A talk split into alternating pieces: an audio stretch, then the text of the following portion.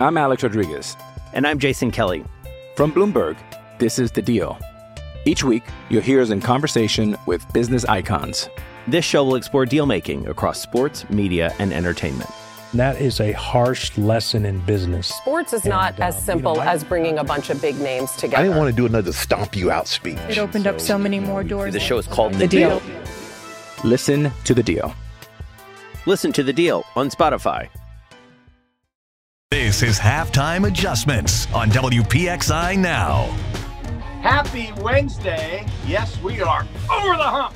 I'm Albie Oxenreiter. Welcome to Halftime Adjustments. Chris Carter's on the other end from DKPittsburghSports.com. Hi, Chris. What's up, Albie? How you doing? Well, I'm doing great, all things considered. But, you know, before we started today, we were complaining a bit about the weather. And uh, Dean, the man that always pulls things together, Dean DiPietro, uh, literally and figuratively uh, grabbed us and said, How about a little perspective? Do you know where you live? We live in the Northeast. it's supposed to be cold, uh, but the only thing that keeping us going in these cold days of early February, it's the Super Bowl. And we can talk some football uh, because that keeps us feeling very warm straight through the month of February. Um, let's start with the Steelers and where they are. Lots to talk about with what's happening with Ben Roethlisberger and the fact that he's made it clear he wants to be back, and the Steelers would like him have him back at some price. Uh, and the coaching changes. They they still have some uh, some vacancies that they have to fill. But Adrian Klemm has been promoted to offensive line coach, so they promote from within. Um, and your thoughts on that and where the Steelers are right now as we head towards the uh, middle part of February? Well, Albie, everyone keeps saying promote from within as if this guy was like, you know, Bruce Arians, who was with the team for like five years, or, or you know, Randy Fichtner, who was with the team for like 14 years. Klemm got here two years ago. He, he was he was a brand new coach. He hadn't even had that much NFL experience. You know, he was an NFL lineman, and he's been coaching in college for for a long time. That's what that that's basically a new hire. You know, a, a question to ask yourself is would this have been frowned upon as much if he had just been coaching somewhere else you know as an assistant offensive line coach and then brought in from the, from the outside that way you know that's the thing here is that Klemm his main job as assistant offensive line coach was to work with the rookies and the new players to get them acquainted to the NFL. And considering that he t- helped turn Kevin Dotson, a fourth round draft pick, into a guy that Steelers fans are pretty excited to see start next year, I think that that should give people a little bit of benefit of the doubt that this guy knows what he's doing. Um, I know a lot of people were saying, oh, they should have gone outside the organization. They should have gotten a veteran coach who's been around for a long time. And it's like, okay, yeah, sure. But we've also heard the complaint that Mike Tomlin gets too many veteran coaches and, and that he needs younger coaches that are that are going to be young and innovative and, and start new things. Maybe that's what Klemm's got going here. But we've we've already seen so, uh, you know one Steeler Zach Banner come out and say that we like the hire as, as an offensive lineman. We've seen former Steelers like Trai Essex and Ramon Foster stick up for him and defend him and say that hey, this guy is innovative. This guy does have great ideas, and he's one of those guys that he goes through all the film and gets you to find and work on things, and he pushes you to your limit you know, there's no way to tell right now how good Adrian Klemm is. There's just not. But so for people to say that he's definitely going to be great or he's definitely going to stink, I think you're you're you're, you're telling a fib. The whole bottom line here is Albie is they made a conscious decision on who to get. This is who it is. Let's take time. We're gonna, we're not going to know until next year to see how even the offensive line looks because the bottom line, Albie, is if they don't get him some two at least two new pieces, I think on the offensive line, there's not there might be some struggles with whatever he does as a coach. Do you let, us talk a little bit about and what you said about the players? I think is important. The, the, the, there was unanimous, almost for, for what I could tell you, unanimous support from the players that this was uh, uh, this was a favorable hire. This is somebody they'd like to see. Do you think the criticism that he got, particularly on social media, and I mean, I know in social media you're dealing with, uh, in, in, a lot of cases, you're dealing with fans who are thinking emotionally. They're not thinking.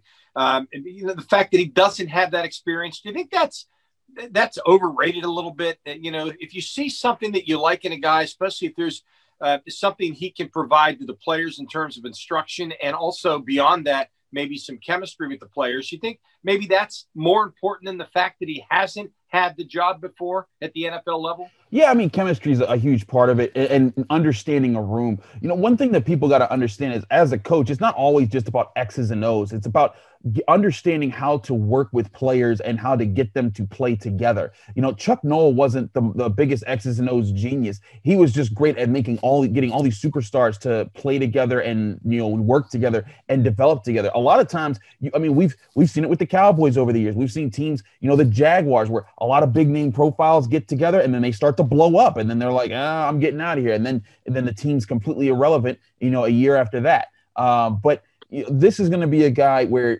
maybe the maybe the chemistry's there. I, I, do think that's a huge part of it. And again, you need guys that are going to develop into things. You know, a lot of people want to say, well, why can't they just find another Mike Munchak? Mike Munchaks don't grow on tree uh, trees, Albie. And I think that's where a lot of people kind of find a misnomer that becomes a problem because then they start expecting every offensive line coach to have a Hall of Fame pedigree and all this years of experience in the NFL and a former head coach. Sometimes it doesn't work like that. They're going with a new look here. Let's see what this guy is, and who knows if Adrian Klemm really performs well for the Steelers as a position coach, and you know, and he develops a really strong offensive line.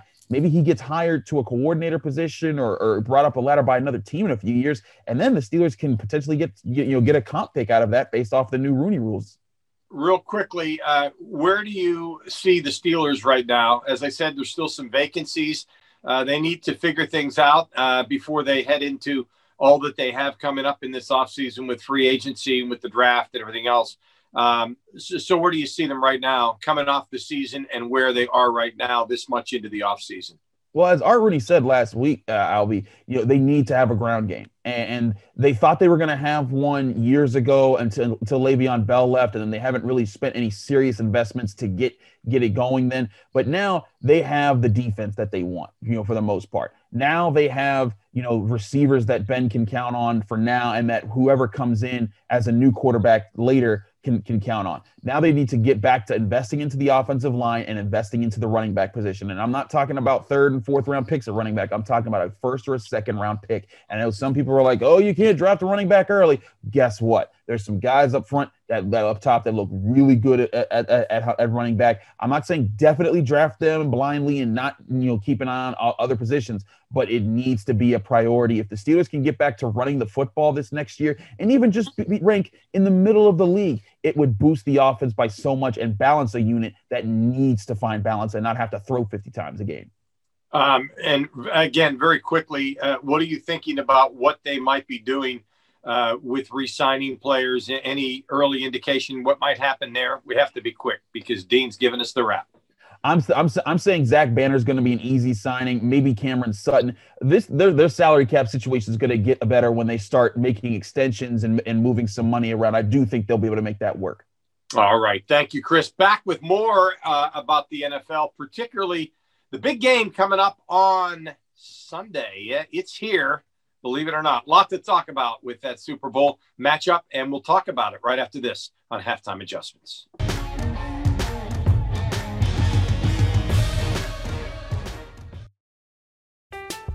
I'm Alex Rodriguez. And I'm Jason Kelly. From Bloomberg, this is The Deal. Each week, you'll hear us in conversation with business icons.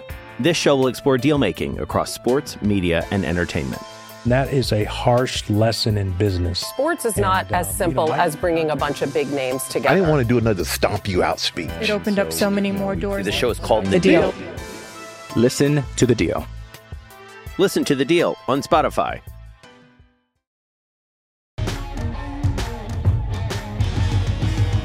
Welcome back to halftime adjustments. Why are we why are we laughing? We're having too much fun. Too much fun. It's Chris Carter on the other end and Albie Oxenreiter on this end. And yes, Super Bowl 55, 5 5, if you're counting with numbers. I, you know, I thought they were going to get away from the Roman numerals eventually, right? 50. I, that's what I thought, but apparently not.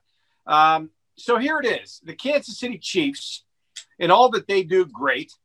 Uh, up against the Tampa Bay Bucks, who appear to be an overachieving team you know, motivated by the ageless wonder, 43 year old Tom Brady. Um, what are your initial thoughts of the game? And let me give you mine. I think Kansas City's the better team. They're the favorite.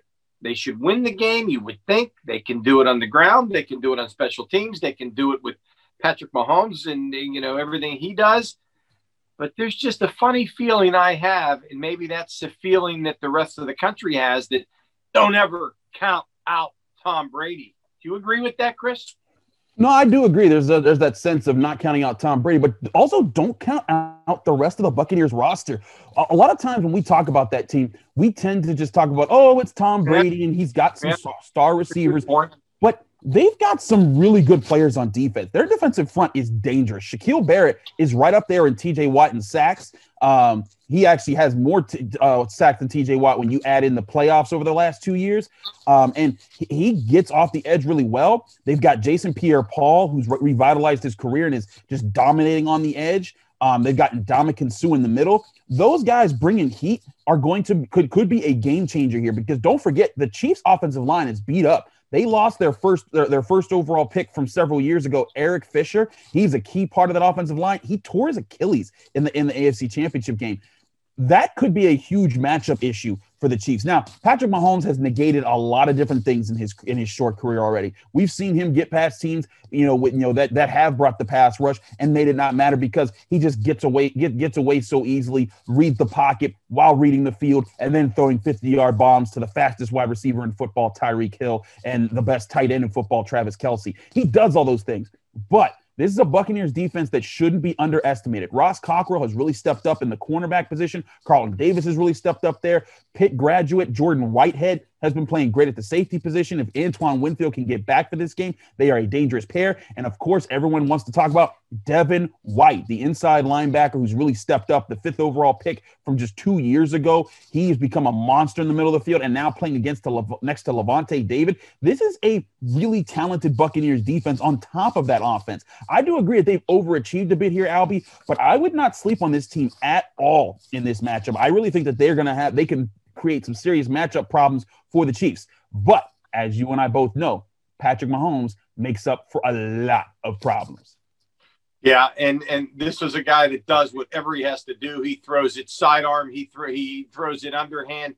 He gets the job done, and and he's a tough player. He's a smart player for how young he is, and uh, and as you mentioned, he has a lot of weapons around him. Um, I have to think though, um, and, and, you talk about the Bucks, and yeah, I, I think maybe the Bucks are underrated. Um, I think Kansas City, all things being equal, they they certainly are the better team. But Tampa Bay is getting hot at the right time. I mean, look who they beat on the road in the playoffs. They beat the Saints and they beat the Packers. And you talk about that uh, that rush that they have. They they were able to get to Aaron Rodgers when it counted. Some big defensive plays at exactly the right time um, I have to believe um, that you can throw everything out when, when this game is played. And, and then you have the Brady factor. Clearly, whatever you think of Tom Brady, and, and I don't know how anybody can look at Tom Brady and not think that this guy, uh, just because of what he's done, his 10th Super Bowl, come on. Um, it's, it's, it's just remarkable. Um, but even if you're not a big Tom Brady fan, and there are a lot of people out there, let's face it, there's a lot of people that just like to bring him down however they can. This guy motivates those around him and makes them believe that they can do things. I will not count out the Buccaneers in this Super Bowl. I'm right with you, and like I said, even beyond all the, the great things they do on defense, um, like you said, Tom Brady's in this game, and he and I don't say that as as like a lot of people do and say, oh, he's the goat, he's this, he's that. No, no, this guy processes the field still very well. He knows when he knows what your weaknesses are. He will try to pick at them throughout the game. And yes, he does not have the same arm talent he used to. He's not the same quarterback he was in the late 2000s, the early 2010s when he was probably at his best. Um, and he and that that does weigh on him sometimes. We saw that with three interceptions against the Packers in the NFC Championship game. But all that being considered, this is he's still a guy that can that can rip your heart out if you're not being disciplined enough. So that's something that you absolutely have to consider. So, what do you expect? I mean, what you know, uh, are they going to score a lot of points? A lot of people. Crystal ball Carter. What do you expect? How do you see this game playing out based on everything we just talked about for the last four minutes? I really see the Chiefs being able to to manage when uh to manage when uh, when the Buccaneers start to get out in front. I do think that the Buccaneers will get a lead in this game, um, but this, the Chiefs have a defense of their own. Uh, Tyrann Mathieu been an exceptional safety. Juan Thornhill has also been a great safety when it comes when it comes to these games. And uh, I think that this is a defense that they can get after Tom Brady too. And we've also and now that's something we've seen even in Tom Brady's prime when he was at his best. He has not done well when he's been hit and when he's been put pressure on. You're gonna have Chris Jones, Dee Ford, all these guys coming off the ball against Tom Brady. I can see those guys and creating turnovers on their own. And then eventually Patrick Mahomes will get on get on it by the I'd say like the early second quarter. And then that's when you see the fireworks start between these teams. But I have the Chiefs winning in a close one, let's say 35 30. All right. 35 30 is the prediction. I'm going to pick the Buccaneers. I, I don't know. Just what, what the heck. Uh, it is Sunday in Tampa, the home team, if that's possible, um, coming up. And uh, we're going to be talking about Pitt football when we return on halftime adjustments, where they are, and some positive things happening there when we come back.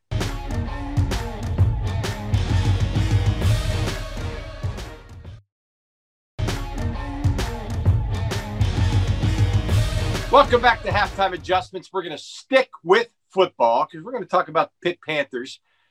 Chris, again, lots going on and a lot to be positive about with National Signing Day and with with the good the good showing at the Senior Bowl and some some uh, a handful of players for Pitt uh, going to be uh, you know in the draft.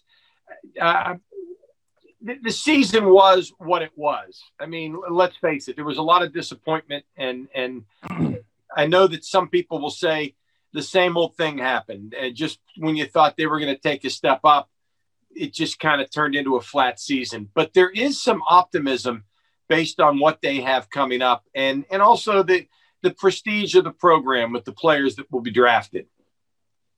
Yeah, I'd, I'd say right now, uh, Albie, this has been a very interesting start to the offseason for Pitt. On one end, you got the Senior Bowl being a really high point of success. They had uh, several players there, including Damar Hamlin, uh, uh Pat, uh, Patrick Jones, Rashad Weaver, and then the late entry Jimmy Morrissey. The four of them played very well in it. So Pitt looks like they might have six guys get drafted this year, including Paris Ford and Jaylen Twyman. And then on the recruiting end, Pitt and uh, today's was National Signing Day. Uh, Pitt had a lot of big names brought to brought in with this class. Uh, ESPN ranked Pitt's uh, Pitt's recruiting class for this year as fourth in the ACC in the top 25 in the country. I mean, you could argue that this may be, and of course, you know, time will tell, but this may be on the onset of being Pat Narduzzi's best recruiting year. He got uh, Aaron Donald's nephew, Elliot Donald, from Central Catholic to stay in Pittsburgh. He got Naquan Brown, a guy who was committed to LSU, come leave, decommit from LSU and come in a Virginia candidate or a Virginia prospect that come in. He's another four-star guy.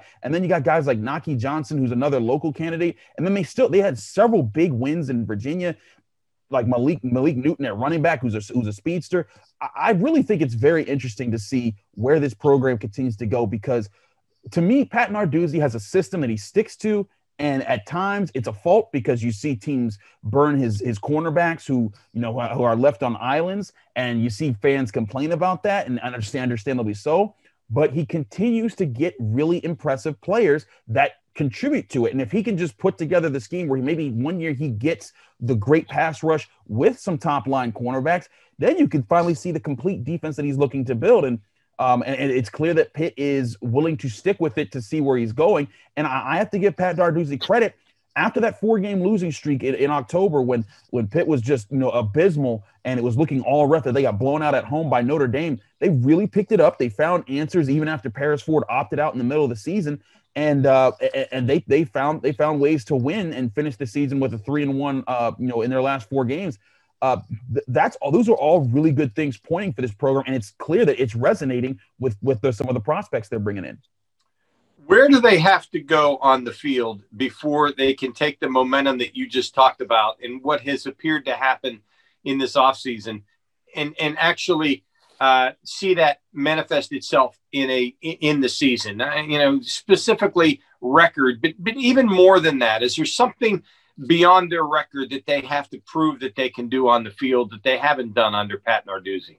Funny enough, the, I think it's not necessarily just under Pat Narduzzi overall, but it's about right now. They have to be able to run the ball again. And it's funny enough, it's compared to what we're talking about with the Steelers, and they're not being able to run the ball. But Kenny Pickett is coming back for his for his fifth year he knows the offense. He's a warrior. He's not a supreme quarterback that's going to be a top 10 pick or anything, but he is a guy who's a very good college quarterback. He knows your system. He'll give you his best every single game. He'll he'll throw under pressure. He'll deal with with tough situations. You like that. But you got to give him a balanced attack here because last year the Pitt Pitt didn't have a running game outside of its first and last games of the season. And when you when you didn't see the running game kicking in those games, you were asking way too much of Kenny Pickett to carry the team. Um, and that became a problem in several of their their one their one point. They had two one point losses back to back in the middle of the season. They win either of those, and this season looks so much different. I mean, if they win both of those, their only three losses would have been to Notre Dame, Miami, and Clemson, and no one would have been mad at that at the end of the season. So to me, developing that balance on offense is going to be huge because they need that running game to return. They got Marcus Minor, the, the transfer out of Maryland, to join their offensive line. Maybe he helps with that. They had some guys really step up throughout the later part of the year. On, and on defense, it's going to be interesting. Can they maintain what they've done in the defensive front without Patrick Jones and Rashad Weaver, two All American defensive ends? Um, they have athletic linebackers, and they brought in uh, Ryan Ma- uh, Manalac uh, to, to boost that linebacker group as a coach. Um, but can they get the guys in the secondary to to step up? There's going to be interesting to see. It's going to be interesting to see how quickly Narduzzi can replenish the defense while getting the running game going. Those are the two biggest challenges. If they do those, I think they'll be in plenty of a plenty of positions of this year to make those statements and say, "Hey, we've come a, we've come a ways as a program." Out of everything you just said, and you said a lot of uh, uh, great stuff there, but but the, the fact that the quarterback is coming back and and yeah hey, you can talk all you want. I, I, I realize that you know some people might want more out of a quarterback, and maybe he's not the superstar that some people would like to see. When you have a quarterback in place, especially a fifth-year quarterback, I think everything trickles down from there. And I think the leadership and the stability that that that he gives them coming back is going to be big. We'll wait. We'll wait to see. All right. Thanks, Chris. Back with our final moments here in halftime adjustment. See how Time flies when you're having fun. Back after this on WPXI now.